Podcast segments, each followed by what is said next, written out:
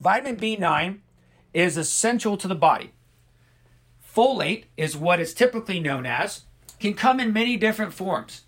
The best form of B9 is methyl tetrahydrofolate, and it is known as 5 MTHF.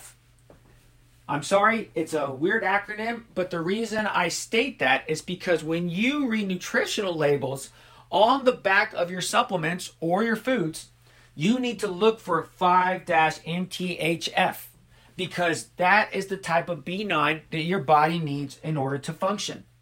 If you get folic acid, that's not going to absorb and convert into what you need. B9 makes neurotransmitters like serotonin and dopamine. B12 detoxifies your liver and supports optimal liver function. Most people are chronically low in B9. You can check for this in a serum blood test. We check it all the time, and guess what?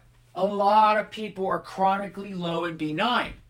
The reason why is because I don't see everyone eating 20 pounds of spinach or kale or green leafy vegetables every day in order to get their B levels up. In fact, some people never even check their folate levels so, how do they even know where they stand? If a person is depressed, anxious, has sleeping issues, has inflammation, they're sick all the time, I would check their B9 levels.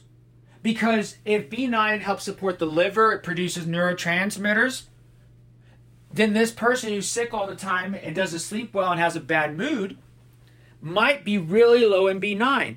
And when you start giving them a B9, especially if it's 5 MTHF, you give a supplement and a nutrient to a person in order to function better.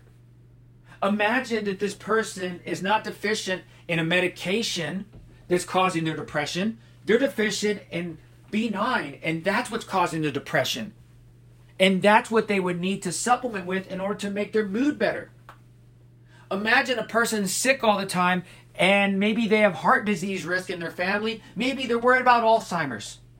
Well, guess what? All those things go and help make neurotransmitters and detoxify the liver. They're essential. And if that person has heart disease risk, has, you know, maybe risk for Alzheimer's and cognitive decline, check their B9 levels and see where it's at because it could save their life. Hey, it's Baldo, co host of the How Health podcast, and I'd like to personally thank you for tuning into our show.